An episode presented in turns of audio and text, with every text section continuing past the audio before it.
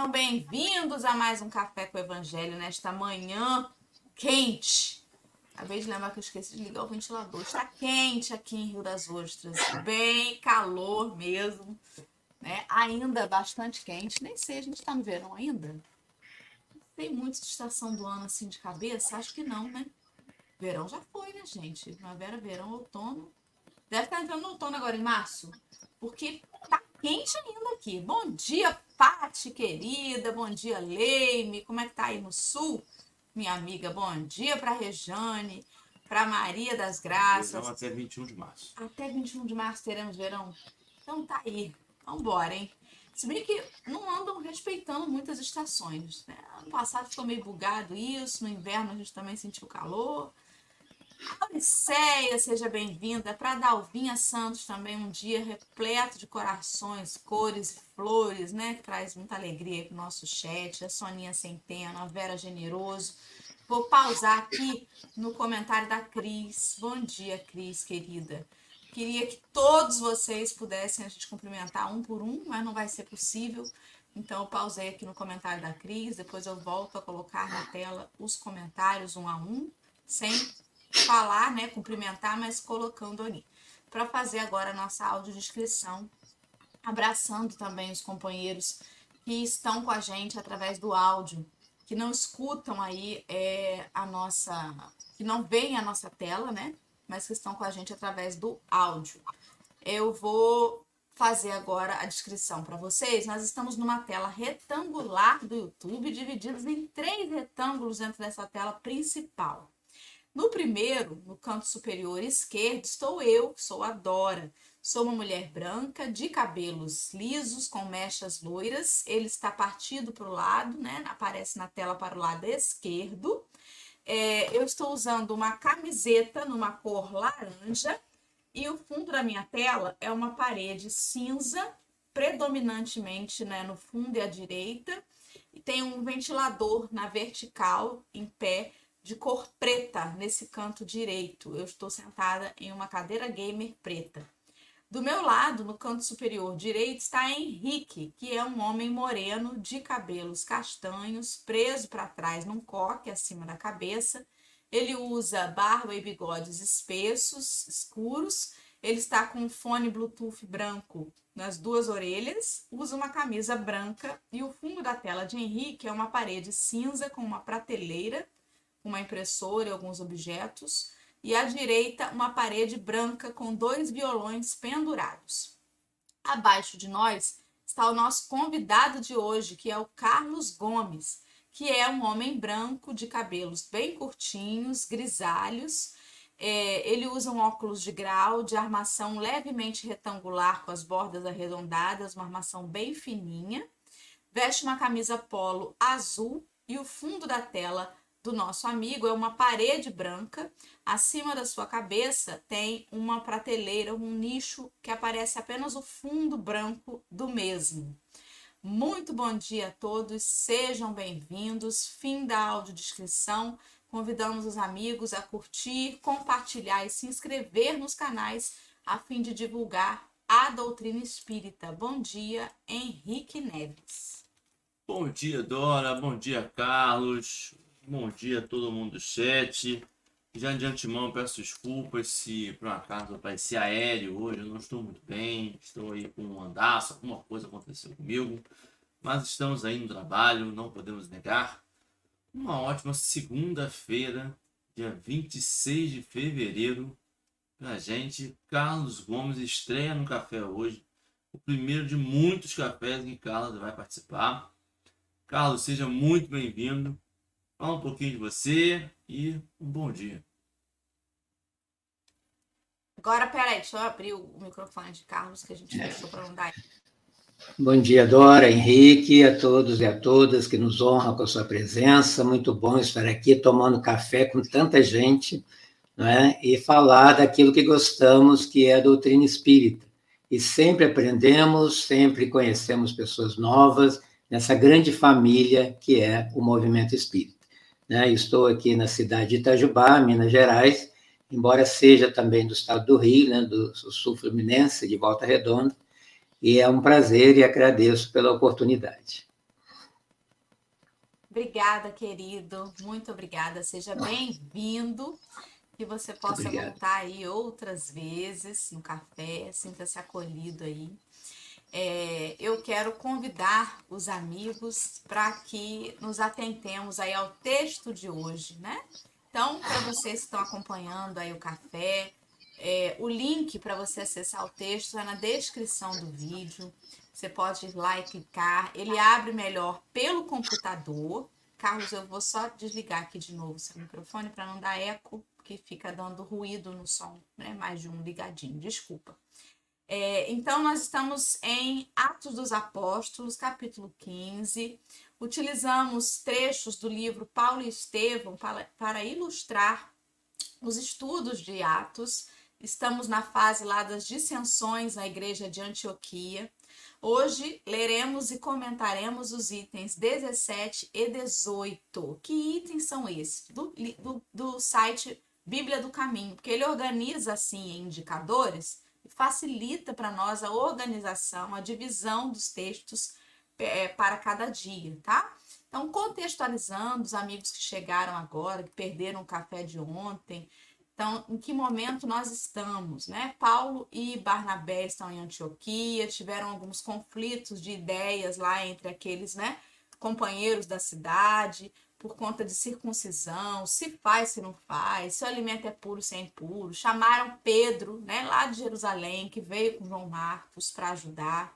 Tudo ia bem até que chegaram, é, até que chegou uma carta de três emissários de Tiago, lá de Jerusalém. Tiago que a gente sabe que tinha uma postura mais rígida, ele era um observador mais fiel é, da lei mosaica. E aí a postura de Pedro mudou. Paulo ficou incomodado com aquilo, esperou um pouquinho, não aguentou esperar muito e começou a trazer o assunto à baila novamente, né, sobre a circuncisão e tudo mais. E surgiu ali de novo aquele mal-estar, né, porque ele estava perante os olhos de alguns confrontando Pedro. E aí, a, o episódio de ontem foi quando Pedro finalmente abriu a boca, né, para poder falar alguma coisa.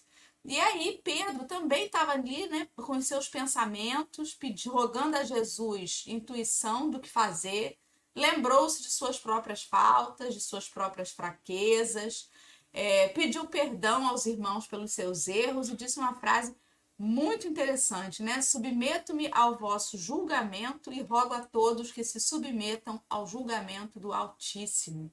Uma frase dessas que a gente para para meditar um dia inteiro, né? Ontem o assunto foi sobre isso. E hoje a gente vai continuar essa narrativa nos itens 17 e 18, logo após a prece inicial. Henrique, você consegue fazer? Você quer que eu faça, querido? Eu posso fazer. Por favor. Quem sentir esse momento, fechar nossos olhos, agradecer por a gente estar aqui, unido virtualmente, mas em coração. Que a gente possa ter um bom café, que nosso estudo de hoje tragam lições, que a gente possa caminhar mais em direção ao Evangelho, mais em direção a esse amor que a gente tanto fala, que a gente tanto vislumbra, mas que a gente precisa sentir a todo momento aqui do nosso lado.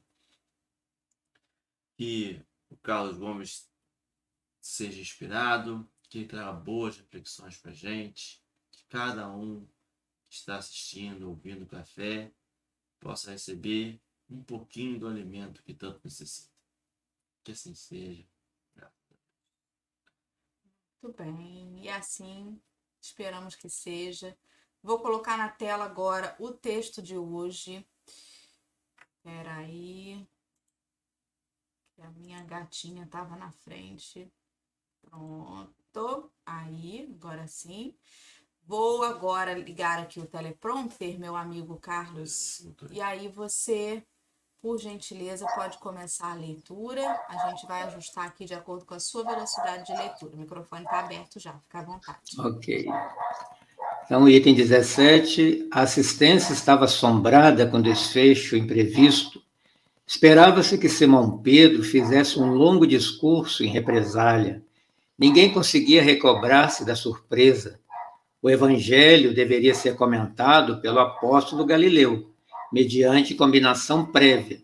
Mas o ex-pescador, antes de sentar-se de novo, exclamou muito sereno: Peço ao nosso irmão Paulo de Tarso o obsequio de consultar e comentar as anotações de Levi. Não obstante o constrangimento natural, o ex-rabino considerou o elevado alcance daquele pedido, renovou no ápice todos os sentimentos extremistas do coração ardente e, num formoso improviso, falou da leitura dos pergaminhos da Boa Nova. A atitude ponderada de Simão Pedro salvara a igreja nascente. Considerando os esforços de Paulo e de Tiago, no seu justo valor, evitara o escândalo e o tumulto no recinto do santuário. À custa de sua abnegação fraternal, o incidente passou quase inapercebido na história da cristandade primitiva, e nem mesmo a referência leve de Paulo na Epístola aos Gálatas, a despeito da forma rígida, expressional do tempo, pode dar ideia do perigo iminente de escândalo que pairou sobre a instituição cristã naquele dia memorável. A reunião terminou sem novos atritos. Simão aproximou-se de Paulo e felicitou-o pela beleza e eloquência do discurso. Fez questão de voltar ao incidente para versá-lo com referências amistosas. O problema do gentilismo, dizia ele, merecia de fato muito interesse. Como deserdar das luzes do Cristo o que havia nascido distante das comunidades judaicas, se o próprio Mestre afirmara que os discípulos chegariam do Ocidente e do Oriente? A palestra suave e generosa reaproximou Paulo e Barnabé, enquanto o ex-pescador discorria intencionalmente, acalmando os ânimos. O ex-doutor da lei continuou a defender sua tese com argumentação sólida. Constrangido a princípio, em face da benevolência do Galileu, expandiu-se naturalmente, readquirindo a serenidade íntima. O problema era complexo. Transportar o evangelho para o judaísmo não seria asfixar-lhe as possibilidades divinas? perguntava Paulo, firmando seu ponto de vista. Mas e o esforço milenário dos judeus? interrogava Pedro, advertindo que, a seu ver, se Jesus afirmara sua missão como o exato cumprimento da lei, não era possível afastar-se a nova da antiga revelação. Proceder de outro modo seria arrancar do tronco vigoroso o galho verdejante, destinado a frutecer. Muito bem, amigo. Agora você pode começar aí suas primeiras considerações e a gente vai papeando junto. À vontade. Ok. Quando quiser intervir, fique à vontade. Né? Então, quando eu li esse texto, esse texto me remeteu lá no início do, Paulo, do livro Paulo Estevão, quando ocorre uma situação semelhante com o próprio Estevão, né, na época ainda Gesiel, quando o seu pai, né, Yoredeb, ele iria no outro dia reivindicar as suas terras, né, a Licínio Minúcio, né, aquele chefe romano que as tinham tomado há um tempo atrás, e Gesiel não estava aceitando, concordando com aquela situação. Só que, como ele era muito obediente, ele não iria contra o pai. O que, que ele pede? Né? Ele vê aqueles pergaminhos em cima da mesa e sugere, com certeza intuído, para eles lerem aquele texto sagrado. E como sempre acontece, né? sai aquela advertência, né? parece que saiu Provérbios na época, né? E, é, como sempre acontece também, o pai dele finge que não é com ele, né? Parece que como se ele não tivesse entendido, mas foi ali uma advertência que era justamente o que o, o Gesiel queria. E aí, aí eu já tiro uma lição para todos nós, para realizarmos a nossa reflexão. Quando nós estamos passando por algum problema ou precisamos tomar uma decisão como essa né, que estamos lendo aí no, no, nesse capítulo, nós abrimos um evangelho em primeiro lugar, Nós lemos um livro de mensagens como essas que Emmanuel trouxe, né, a partir do, dessa coleção Fonte Viva, né? Nós temos esse hábito, como às vezes muitas né, fazemos no, no Evangelho no Lar, abre aquela primeira mensagem, mas a gente toma para a gente, né? porque a gente sabe que quando a gente faz isso, vem uma resposta. Porque se, a, se os espíritos disseram a Allan Kardec, e nós espíritas acreditamos que os espíritos estão em toda parte, nos ouvem, nos veem e querem nos ajudar. E nós não somos médios videntes nem audientes, como é que eles conversam com a gente? Através das mensagens dos livros. Né? Então, nós temos esse hábito de procurar o espiritual primeiro. Então, na minha interpretação dessa passagem, quando Pedro pede a Paulo para abrir né, e, e, comentar as anotações de Levi, né, que nós sabemos que é Mateus, Mateus, de certa forma, intuído, ele estava chamando os espíritos a tomarem parte da conversa e ajudá-lo a sair, né, como se diz, daquela saia justa né, em que ele se encontrava. E acredito também que isso seja uma prova de humildade né? Quando a gente pede ajuda, é a humildade que estamos exercitando, exercendo ali, né? para que um dia sejamos realmente humildes. Então, ele está chamando né, os espíritos ali para conversa, como se ele dissesse: ah, Eu não sei resolver isso, agora vocês vão me ajudar. Né? É, é, eu fui professor universitário um bom tempo, né, antes de me aposentar, e principalmente no curso de pedagogia, eu falava às alunas e aos alunos, né? Quando vocês tiverem um problema em sala de aula, voltem aos teóricos, né? Vá ler o que nós estamos estudando aqui, porque a teoria nasce da prática. Então, lá vocês vão encontrar uma solução para a questão. Não se desesperem. Será que o Pedro não fez justamente isso? Foi aos teóricos do Evangelho, no caso aqui, Levi, né? E outra coisa que eu observei no texto, é, todos estavam aguardando o discurso de Pedro, né, para ver se ele ia ficar contra Paulo ou contra Tiago. Né? Os anos deveriam estar ali acirrados, né, aqueles olhares inquisidores, né, acusadores, como o próprio Emmanuel né, vai narrar né, no Paulo Estevam, né, o olhar das pessoas. que Pedro fez? Usou o racional para resolver a questão. E quando, né, um outro aprendizado, nós colocamos para o racional, a gente controla o emocional, né? Porque quando nós tomamos uma decisão no auge né, da emoção, ou muito alegres ou muito tristes, geralmente nos equivocamos. Né? Então, foi com essa serenidade que, ao fazer é, um pedido a Paulo de forma carinhosa e não exaltada, que ele acalmou Paulo. Né? Por quê? A minha raiva desperta a sua raiva, o meu amor desperta o seu amor. Então, a serenidade de Pedro, ele alcançou a serenidade de Paulo com uma palavra. Então, então é, é, é eu gosto muito de perceber a palavra que as pessoas usam pela sua força, pelo seu poder. Então, quando ele chama Paulo de irmão, e com sinceridade, né, que ele sentia mesmo o irmão de Paulo, ele pede um favor e ainda lhe dá protagonismo. Perceba que no texto era Pedro que deveria fazer a leitura e a interpretação ele passa para Paulo. Dá um protagonismo a ele, coisa que Paulo quase não gostava, né, de estar à frente falando ali, e a gente vê que Pedro não ficou nem do lado de Paulo, nem do lado de Tiago, ele ficou do lado de Jesus, né? Porque aí eu me lembrei, Dora, quando você outro dia falou da sua curiosidade em querer saber o que estava escrito na carta que Pedro recebeu de Tiago, eu também tenho curiosidade de saber qual parte que Paulo abriu e comentou aí em Levi, né, para poder com certeza foi uma resposta ali para o que eles estavam precisando. Né? Então, nisso, Pedro evitou uma guerra, né? uma possível dissensão, coisa que infelizmente acontece nos nossos meios espíritas, né? por falta de humildade. Você quer falar? Pode falar. Por falta da palavrinha que está ali no texto, que chama abnegação. fraternal.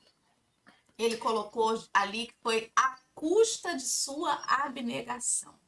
E aí, quando a gente recorre ao dicionário para entender o que, que é, porque a gente fala às vezes a palavra torta direito, né, sobre abnegado, ah, o sujeito muito abnegado, mas será que a gente entende o que, que é isso? A abnegação, como está no dicionário, é a ação caracterizada pelo desprendimento e altruísmo, em que a superação das tendências egoísticas da personalidade é conquistada em benefício de uma pessoa, causa ou princípio.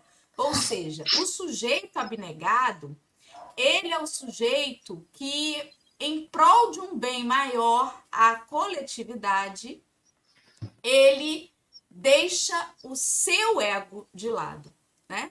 Ontem eu fiz um, um estudo com os amigos de Bom Jesus sobre aquela parte do Evangelho segundo o Espiritismo que fala do escândalo, né? É, que é aquela coisa famosa do escândalo é necessário, mas é daquele por quem o escândalo vier. E o entendimento de escândalo, ele, ele tem dois vieses, né? Materialmente falando, o escândalo é aquilo que estava errado que foi descoberto. Porque se estava errado e ninguém ficou sabendo, a gente abafou, não virou um escândalo, né? Ficou abafado.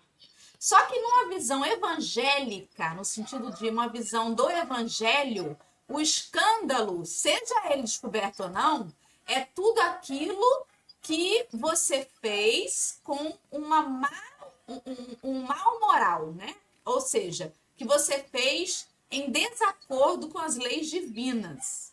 É desobediência. é, e pelo entendimento do livro dos Espíritos, quando Kardec pergunta sobre o que, que é essa moral, a resposta deles, né, na questão 629, é sobre justamente é, a moral estar ligada àquilo que você faz e que vai causar um bem para o, o coletivo. Uma moral, é, uma atitude de moral é, ruim, ela está ligada a algo que você escolheu mas pensando primeiro nas consequências que virão para si mesmo. Ou seja, a abnegação é uma atitude que está ligada à boa moral, aquela que pensa no bem comum. Então não importa se alguém ia julgar ele ali, de que ah, eu acho que ele tinha que ter feito, eu tinha que ter. Tá. Ele agiu de forma abnegada, ou seja, ele não deixou o próprio ego falar mais alto. E isso é motivo de dissensão em muitos lugares, né? Na família, na instituição religiosa, na nossa vida. Trabalho, no meio acadêmico, Carlos. Você citou aí, né, sobre aula, sobre estudo. No meio acadêmico, um conflito de egos impressionante. E, e muitas vezes não é pela ciência, é pelo seu próprio nome estar associada a esse ou aquele projeto, a essa ou aquela. Na própria palestra. Exatamente. Né? Então, Quando o palestrante quer brilhar mais do que a doutrina, tem alguma coisa errada. Tem que fazer atendimento fraterno com ele. Então, eu guardo, né, para facilitar, quando fala abnegação, é negar a mim mesmo. Né? Eu tenho que negar a mim em favor do outro. Então, veja a importância de Pedro, até hoje, né? aquele que estava ali lado a lado com Jesus, naquela comunidade pequena de Antioquia. Chega Pedro, o grande, e ele se faz pequeno e exalta Paulo. É Paulo que vai falar hoje. Né? As pessoas ali já se surpreenderam, falaram, nossa, mas não era ele o principal, o maioral? Né? Então, é, é o, o, o aprendizado da vida é justamente isso.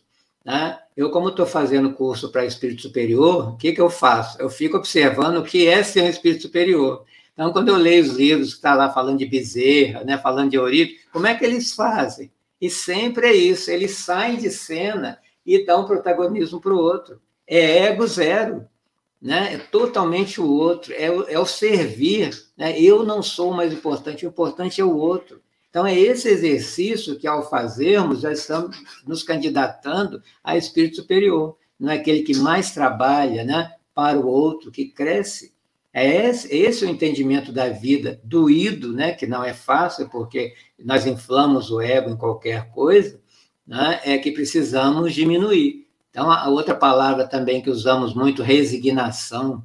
Né? Então, abnegação, resignação, a gente fala, mas de vez em quando tem que lembrar qual é o conceito disso e como eu estou aplicando isso na minha vida.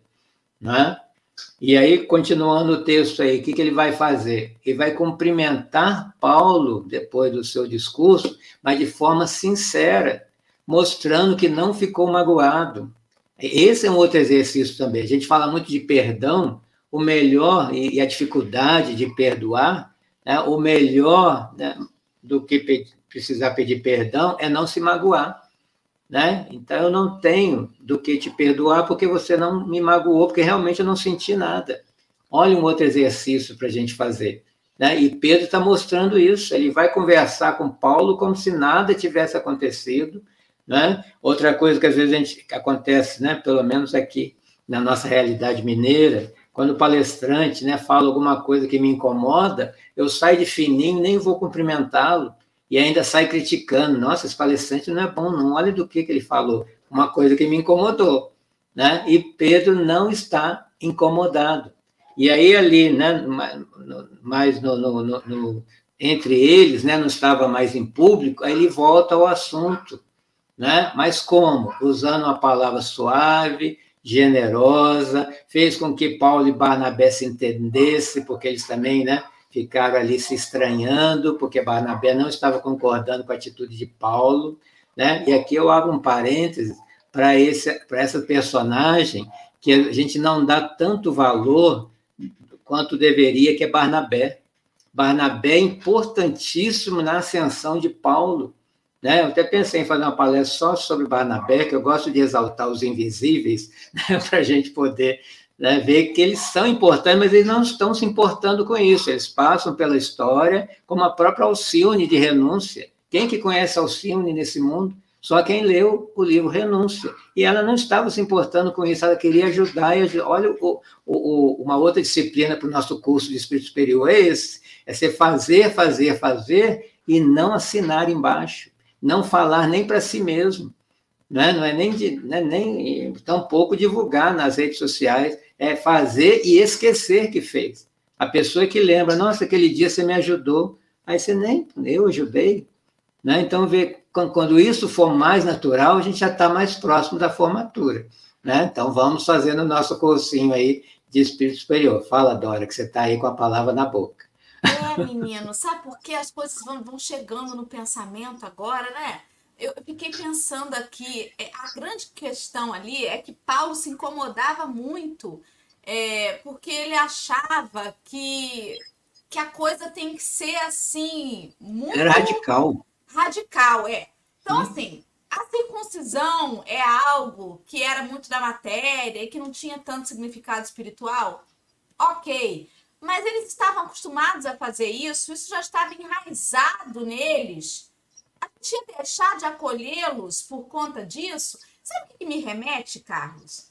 Alguns companheiros da Casa Espírita, não sei como é que é aí Itajubá, né? Pelo que a gente falou um pouquinho antes de começar o café, talvez seja parecido. Estão com seus filhos na Casa Espírita, na evangelização, aí você comenta alguma coisa de fim de semana, eles falam assim: não, não, nesse dia fulaninho tá na catequese. Uai, na catequese? É, ele vai fazer primeira comunhão. Você Jesus, uma pessoa tá na casa espírita, frequentando há anos na casa espírita, o filho tá na evangelização e tu botou pra fazer catequese, pra fazer primeira comunhão. Ah, minha família é toda católica, sabe como é, né? Aí a gente batizou, a gente vai fazer primeira comunhão. É a mesma coisa da circuncisão, gente a mesma coisa da circuncisão. Fala, Henrique. Então, a questão toda, para mim, a, a, a, discussão ela é, ela é muito profunda e, e, você vai entendendo vai, vai deslanchando o texto, como é que o texto vai desenrolando. E, a, e o, o, texto termina com essa, com essa, com essa pergunta, né? O, Jesus, o profeta, teve sua importância pelo pela tradição judaica, é porque os anteriores a eles, a ele, falaram que ele viria. Então, quando Jesus chegou, tinha um terreno preparado para que quando ele chegasse, todo mundo falasse, assim, esse é o cara, é ele aí, ó. Falaram dele tantas vezes. Olha aí, olha ele aí. Mas, se eu nego o Velho Testamento, se eu digo aquilo lá já não cabe mais, está errado, é apegar na matéria, eu não estaria negando essa importância histórica do Cristo. Isso é muito difícil de responder, porque a gente vê isso na nossa vida material. O novo pode ser até melhor, quando sai uma coisa nova, quando a gente tem uma teoria nova, uma medicina nova, quando a gente está passando por essa nova personalidade, que a gente fala tanto sobre reforma íntima, é, melhore, não sei o que, vamos avaliar os atos e tal, aí a gente passa por um tempo, nossa, como eu melhorei. E como não negar quem a gente foi? Como chegar até ali, dizer assim, eu só sou capaz de fazer isso porque há cinco anos atrás, há dez anos atrás, eu errava. Eu não compreendia de forma correta. Sabe? É, aquela, se tivesse hoje a possibilidade de voltar na sua juventude, o que você faria? Aí muita gente fala assim, ah, eu acho que eu não teria bebido, não teria feito aquilo, não teria feito aquilo outro. Mas a gente esquece que a gente só chegou até aquele ponto pelo nosso passado. Então, negar, dizer que aquilo ali já não basta, é negar o todo o processo que nós tivemos e que eles tiveram até chegar à vinda do Cristo. Por isso que Pedro, é, a princípio aqui ainda, ficou em cima do muro. Pedro não toma uma decisão assertiva. Ele, como o Carlos falou, ele pede a espiritualidade para ler um texto, ele pede para ouvir as explicações de Paulo na tribuna, concorda com muitas das explicações de Paulo na tribuna, mas não consegue negar a importância daqueles atos ainda para os de tradição judaica. E isso é de uma grandeza, grandeza. gigantesca. Porque pra gente, e aí, Carlos, eu concordo com você, está fazendo um curso, mas eu estou no básico 1 ainda. Eu acho que se eu tivesse escolhe um lado, não dá para você ficar assim, não. Fala quem está certo e quem está errado aí. Você está levando na água morna. Não, não dá para ser assim, não. A gente para ou não para? A gente continua ou. Porque a gente tem a intenção de que para um tá certo, o outro está tá errado. E às vezes, Carlos, eu não preciso nem provar que estou certo, desde que eu provo que o outro está errado. Olha que loucura. Eu não me preocupo mais com a minha certeza ou não, mas se o outro estiver errado, então com certeza eu estou certo. Só que essas Nós estamos vendo isso na política? Exatamente. Lado bom em todos os lados, gente misturado ali com um pouco de ego, com um pouco de querer fazer a sua própria vontade, de querer fazer o que convém? Tem. Uma, não dá para dizer que um dos lados é 100% errado, não acertou em nada, nada. Não. Segue, Carlos. Eu gosto muito de ler filosofia, né? A filosofia é muito interessante. Você, você lê um filósofo, você concorda com ele, que interessante. Aí você vai ler o filósofo seguinte, ele está discordando do primeiro, mas com argumentos tão lógicos. Não, esse está certo. Aí você lê outro filósofo. Gente, como é que é isso? Então é a hora que a gente se posiciona. Peraí, realmente, e eu? Né? Como que eu vejo isso tudo? Né? Então, e, e isso que vocês estão falando aí, né? na idade em que eu me encontro, isso aí é claríssimo. Então, quando a gente vê a pessoa mais velha criticando os jovens, né? Gente, nós esquecemos que nós somos jovens, nós fizemos as mesmas coisas, pensávamos desse jeito. Né? É que a gente fica mais velho e esquece. É igual a pessoa que fumou a vida inteira, para de fumar, fica criticando os outros, como se ela nunca tivesse fumado. Você, peraí, né? Você conseguiu, o outro, no tempo dele, vai conseguir, se quiser. Porque aí entra o livre-arbítrio. Eu não quero parar de fumar e pronto né? E as consequências eu vou né, sofrer por, por essa escolha. Então, é cada um olhar mesmo a sua vida, né? Fazer a reforma íntima, como é que eu estou, né? Eu costumo perguntar assim, como é que você era antes de começar sendo espírita e hoje, né, com essa caminhada no espiritismo, né, muitos que vieram de outra religião, né? Você percebe essa mudança? Lembra o que Kardec falou?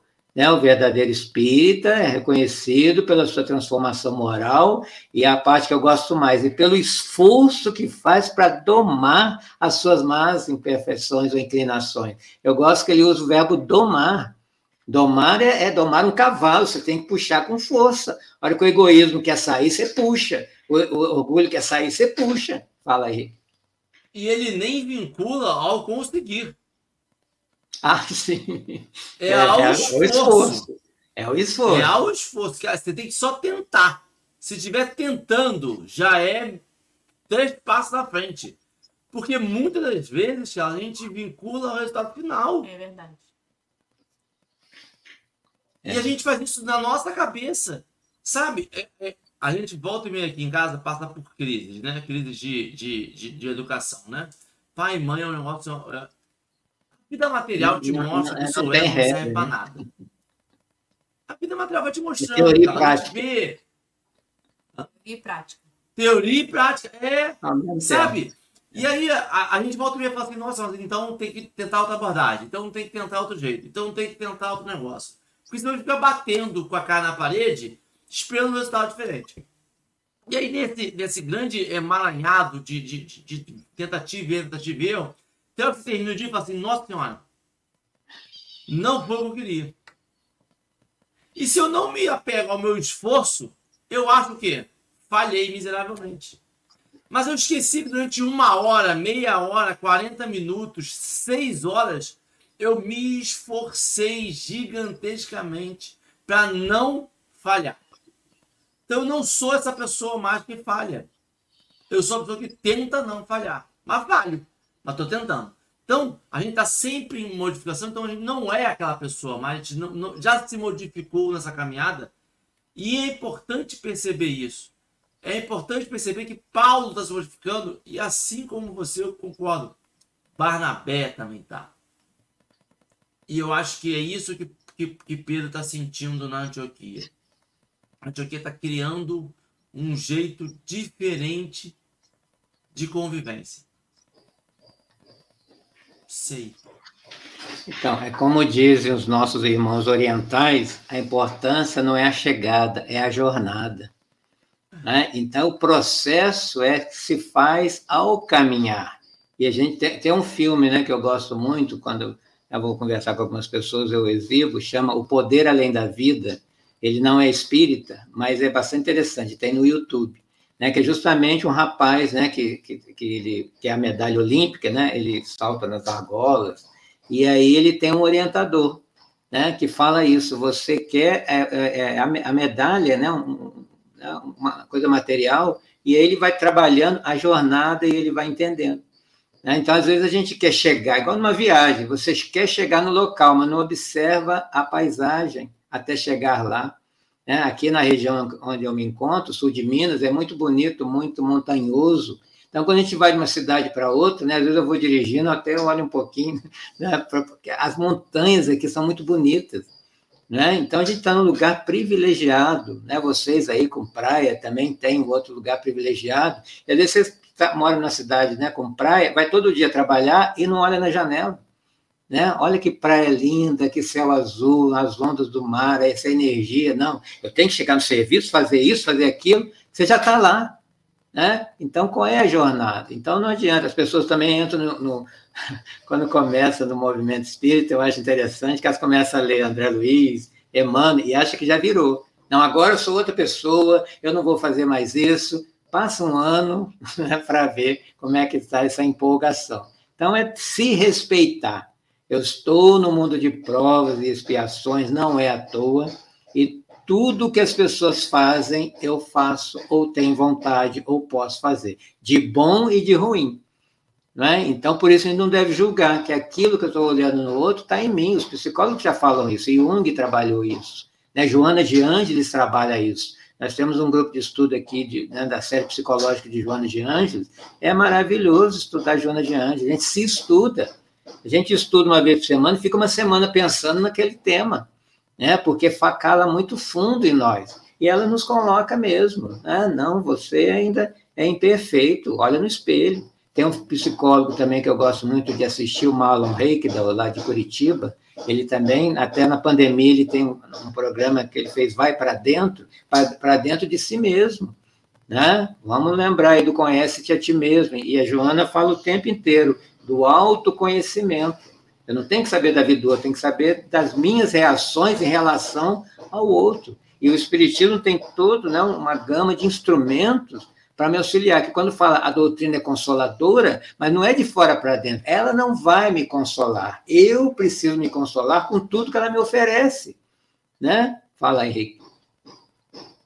E aí, Carlos, olha que loucura. Isso que está falando é muito importante porque a gente vive numa uma geração e numa na atualidade de cortes, né? Aquele negócio assim de videozinho de 30 segundos, videozinho de 40 segundos, videozinho de um minuto no máximo.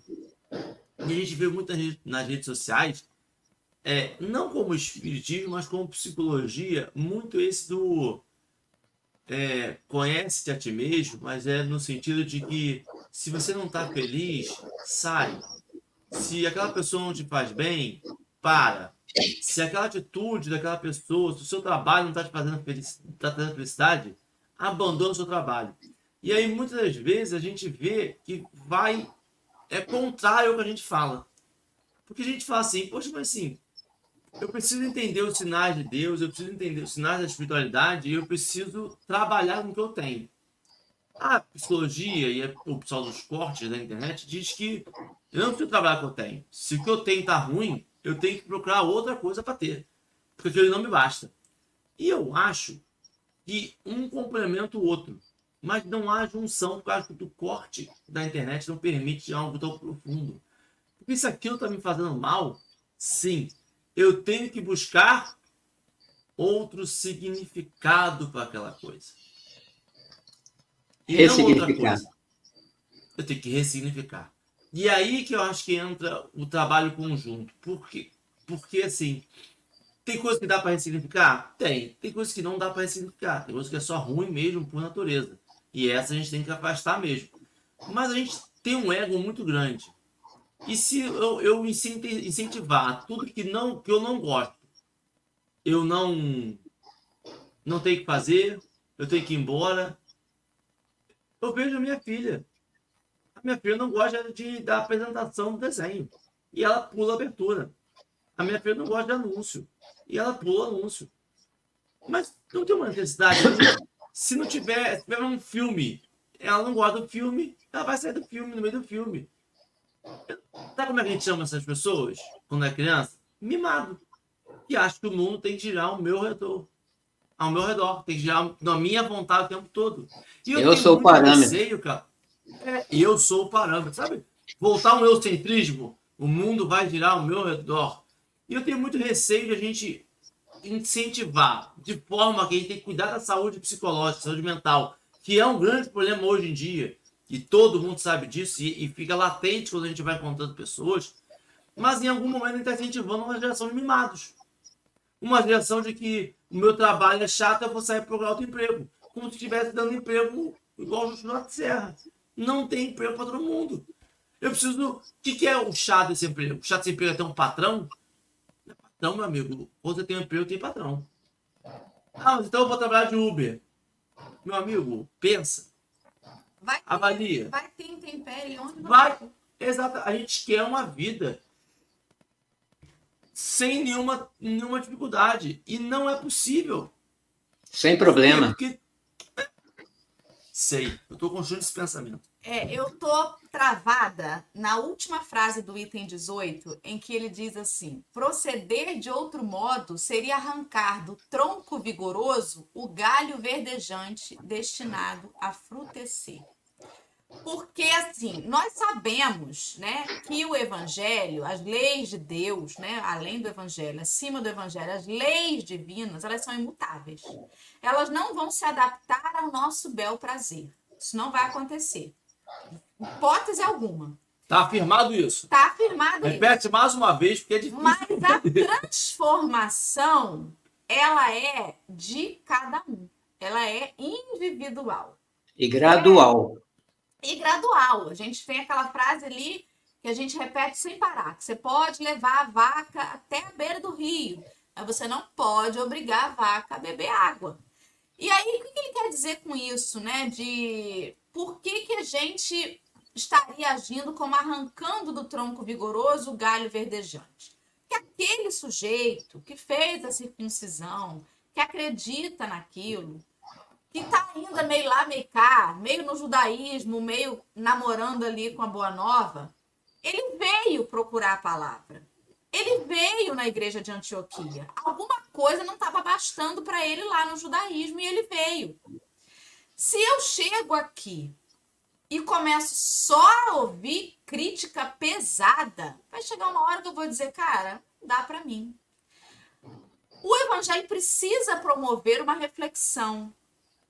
Ele precisa, sozinho, através das reflexões, entender que, cara, a carne não nada vale. Eu preciso me preocupar mais. É mais importante eu entender a minha transformação do que a minha circuncisão. E aí eu concluo isso, do que eu chegar toda vez, por exemplo, eu dei o exemplo da, da, da, da pessoa né, que levou a filha para fazer catequese, mesmo estando na casa espírita há um tempão, né? Se eu chego e falo assim, ué, ela tá fazendo catequese? Tá. Mas isso é um absurdo. Mas você não entendeu ainda? Mas isso criticando de uma forma muito veemente, eu afasto essa companheira. Tudo bem, ela está há década na casa espírita, mas ela, por si mesma, vai em algum momento se dar conta. O que eu posso fazer é refletir com ela sobre a proposta da doutrina espírita. Mas chegar e já condenar a pessoa é um gatinho verdejante considera que é importante a filha dela fazer catecismo, mas ela, ao mesmo tempo, é uma tarefeira da casa espírita. Ela é alguém que está ali contribuindo de alguma forma. Ah, mas eu acho que a pessoa tem que decidir, não pode trazer o ranço da outra religião para cá. Você não traz o seu. Tudo bem. Mas o outro ainda tem a necessidade daquilo. E aí? Eu vou expulsar ele do movimento? porque ele ainda usa um escapulário e vem com escapulário para casa espírita? Sabe? É, é isso. É, é arrancar o galho verdejante. A gente não sabe, enquanto espírito imortal, há quantos anos aquela criatura está andando com escapulário no pescoço. Não é fácil a gente deixar assim de repente. É muito difícil. Haja visto, gente, um exemplo fácil disso é quando a gente precisa fazer uma dieta, né? Quando o médico fala assim, Carlos, a partir de agora você está proibido de tomar café. E Carlos é louco por café. Toma café de manhã, toma café à tarde. De repente tem que cortar. Não é fácil, não. Vai ter um dia que o Carlos vai falar assim: ah, hoje é segunda sem lei. Hoje eu vou tomar meu cafezinho, né? Os outros dias eu faço abstinência. Não é fácil a gente deixar um hábito que às vezes a gente adquiriu em meses para cá. Imagina algo que a gente traz durante séculos. Então, eu acho que é, o Pedro teve esse respeito, né? De entender que há um potencial ali. E que às vezes a proibição daquilo, ser muito rigoroso com aquilo, proibir aquilo, pá, pode ser que tire dali a chama de quem estava começando o um entendimento diferente. Sei, talvez, depois de alguns anos, ele vai entender: caramba, por que, que eu fazia isso, gente? Hoje eu entendo que não tem nada a ver, mas eu demorei 10, 15, 20 anos que me permitiram esse tempo para amadurecer. E o tempo de amadurecer precisa ser permitido em tudo. Sim. E aí entra o contraponto do ego, dizendo assim, ó, e o que você sabe hoje, a sua certeza hoje, o processo que você julga os outros tão inferiores, daqui a 10 anos, 5 anos, um mês, você vai olhar para trás e vai falar que você era aquela pessoa inferior, que você era aquela pessoa que não sabia tudo, que está em constante aprendizado. E aí, isso tem que fazer com que ele tenha paciência com o próximo. Isso tem que fazer com que a gente olhe o outro, não com esse olhar prepotente, arrogante, assim, se ainda não chegou no meu nível, né? Quando você chegar, você vai entender o que eu tô falando. Não, né? Tem que falar assim, olha, eu também não sei ainda, mas o que eu já aprendi me leva a outro caminho. Mas pode ser que o seu caminho seja diferente. Pode ser que o seu caminho não passe pelas mesmas pedras que eu. Pode ser que o seu caminho seja de mais facilidade. Ou não. Ou se você precisa, você precisa de mais dificuldade para poder desapegar de alguns vícios. E tá tudo bem. E a vida que segue. Sabe? A grande ideia é: estamos todos falando de Cristo? Vivendo. Vivendo. Falar, tem muita gente Os falando. ideais, pelo menos. Falar. Falar até papagaio fala. É. né? Agora, a vivência é aquela coisa da Alcione de novo, né? O evangelho é para ser conhecido, meditado, sentido, para um dia ser vivenciado. Eu gosto muito de uma palavra que é a processo. Estamos em processo, somos seres inacabados, não estamos prontos. Né? E não é nessa encarnação que vamos evoluir e ficarmos prontos. O espírito ainda tem essa coisa imediatista. Não, agora eu sou espírita, eu estou melhor que os outros. Uma expressão como essa aí, que eu ouço muito, as pessoas falarem assim: ah, quando a pessoa evoluir, ela vem para o espiritismo, ela vai aceitar o espiritismo. Que isso? Olha que arrogância. Então, no espiritismo só tem gente evoluída? Né? No católico não saiu um Francisco de Assis, uma Madre Teresa, uma irmã Dulce, Dulce do catolicismo? Ela não era evoluída? Né? Então, nós temos um Chico Xavier espírita, mas tantos outros espíritas né, que a gente não, não deveria seguir, né, que estão aí, como nós mesmos. Né? Então, tomar cuidado. Às vezes, na nossa fala, a gente demonstra o quanto que o egoísmo ainda está forte em nós. Né? E junto à catequese, Dora, a, o batismo. Né? O medo que eu posso não batizar os filhos, a gente vê o peso do catolicismo como é forte no nosso país. Por isso que eu falei que em Minas é mais difícil o, o espiritismo, porque o ranço católico é muito forte. Né? Tem gente que quer colocar a imagem de santo no centro, né? Pra, né? Teve um centro que tinha Jesus, Maria, então quer acender vela, gosta de acender vela, que ainda está muito forte. Será que eu, outro dia uma espírita falou assim, nossa, mas o espírita pode comer carne na sexta-feira santa? Olha como é que é forte quebrar um paradigma, né? um preconceito. Então você tem que respeitar. Então é isso mesmo. Pedro respeitou Tiago, respeitou Paulo. Por isso que foi difícil para ele. Vamos imaginar nós pais né, de dois filhos que estão ali numa dissensão, você não pode ficar nem a favor de um nem de outro. Como é que você faz? É, vocês estavam falando de criação de filhos, né? Os três ali, cada um com uma ideia. Você vai ficar do lado de quem? E conseguir dois inimigos. né? Então, é muito... A gente lê os livros espíritas, vê o sofrimento do espírito, fica muito romantizado nos livros. Mas, na prática, é muito difícil né? Difícil, não no sentido de impossível, mas de demorado. Eu vou conseguir. Né? A gente vê para trás, né? Quantos problemas tivemos e superamos. Então é possível. Né? Mas no momento que eu estava vivendo, aquilo parecia que não tinha solução. Aí quando você vai a um centro, escuta uma palestra, lê um livro de Paulo Estevam, né? Já li cinco, seis vezes e quero ler uma vida inteira porque é o livro de cabeceira. Esse livro mostra o que o espírita deve ser e o que um centro espírita deve ser também. É o nosso manual de espiritismo, é o Paulo Estevam, a meu ver. Né? Porque é lindíssimo. Tem ali comportamentos, fala, nossa, eu ainda estou longe disso. Que pena de mim, né? Que ainda estou longe. Gostaria de ser um Barnabé ali, invisível, mas imprescindível. Né? Então entra a abnegação. Eu não sou o mais importante, o outro é importante. Obrigado, meu amigo, por você me permitir te oferecer uma cesta básica. Eu que tenho que agradecer a oportunidade de servir e não falar, nossa, eu dei a cesta básica, ele nem olhou para mim, não falou nem muito obrigado. Olha, eu já quero um retorno. Né? Essa questão que tem que trabalhar também, não querer o retorno do bem que eu faço, porque o retorno é a oportunidade de continuar fazendo. E a gente exige do outro um muito obrigado, né? E falar para alguém que eu fiz aquele bem para ele, para o ego ficar inflado, né? Mas o orgulho também fica, a vaidade também fica, e a humildade fica esperando a hora que ela vai brilhar.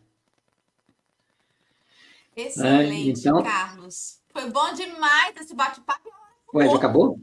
Acabou, menino. Foi muito rápido. É o que eu falo aqui, a papo de espírita não tem fim, né? Você vai uma noite inteira, porque tem muito assunto, né? Muito. Henrique, você tem alguma consideração final, querido? Eu não tenho consideração final. Não, então eu também não. Quero agradecer, Carlos. Volte mais vezes, Carlos. Foi é ótimo, só convidar. Foi leve, foi muito bom. Quero agradecer aí os amigos que estão com a gente nesta manhã. Agradecer esse chat querido, né? Que acolhe, que estuda junto, que depois segue lá na turma do Fundão. Muito obrigada, companheiros. Vamos começando essa semana aí da melhor forma, né? Estudando e fazendo novos amigos, como o Carlos agora, que já virou meu amigo de infância. Inclusive, tinha até a sensação de que já o conhecia, jurava que não era a estreia dele hoje. Carlos, meu bem, vou deixar para você suas últimas considerações e a prece, por gentileza. Eu só tenho a agradecer a oportunidade, falar do Espiritismo e a gente também aprender cada dia né, o quanto precisamos nos melhorar e finalizando esse texto, quem ganhou o debate não foi Pedro, foi o Evangelho. Né? E aí, assim também, quando acontecerem as dissensões, as discussões no movimento espírita, a doutrina é que tem que ganhar todo tipo de discussão. Kardec já falou sobre isso no livro Viagem Espírita de 1862, que é um livro que deve ser lido também. Então, muito obrigado, um bom dia a todos e a todas e vamos conversar com Jesus, que Ele está aqui presente, porque estamos tomando café com Ele, né? que nos olha com aquele olhar terno, que conhece o nosso íntimo, nosso passado, presente e futuro, e vê em cada um de nós um anjo que está sendo construído, acredita e persiste em nos aguardar. Obrigado, Senhor por esse dia que é um presente para que possamos, durante todo o dia, termos a oportunidade, a oportunidade de sermos melhores do que ontem, né? já pronunciando um melhor dia amanhã, porque estamos nos construindo com o outro, para o outro e pelo outro, e agradecemos por esses grandes que também pisaram a terra, um Paulo de Tarso, todos os apóstolos, Barnabé, Inácio de Antioquia, Policarpo de Esmirna, com tantos precisamos aprender a ser humano. Obrigado, Senhor, que a tua luz nos alcance, nos abençoe hoje e sempre, graças a Deus. Muito obrigada, amigos. Amanhã tem mais café, né? Com a turma do café aí, terça-feira. Um beijo a todos e até lá Deus quiser.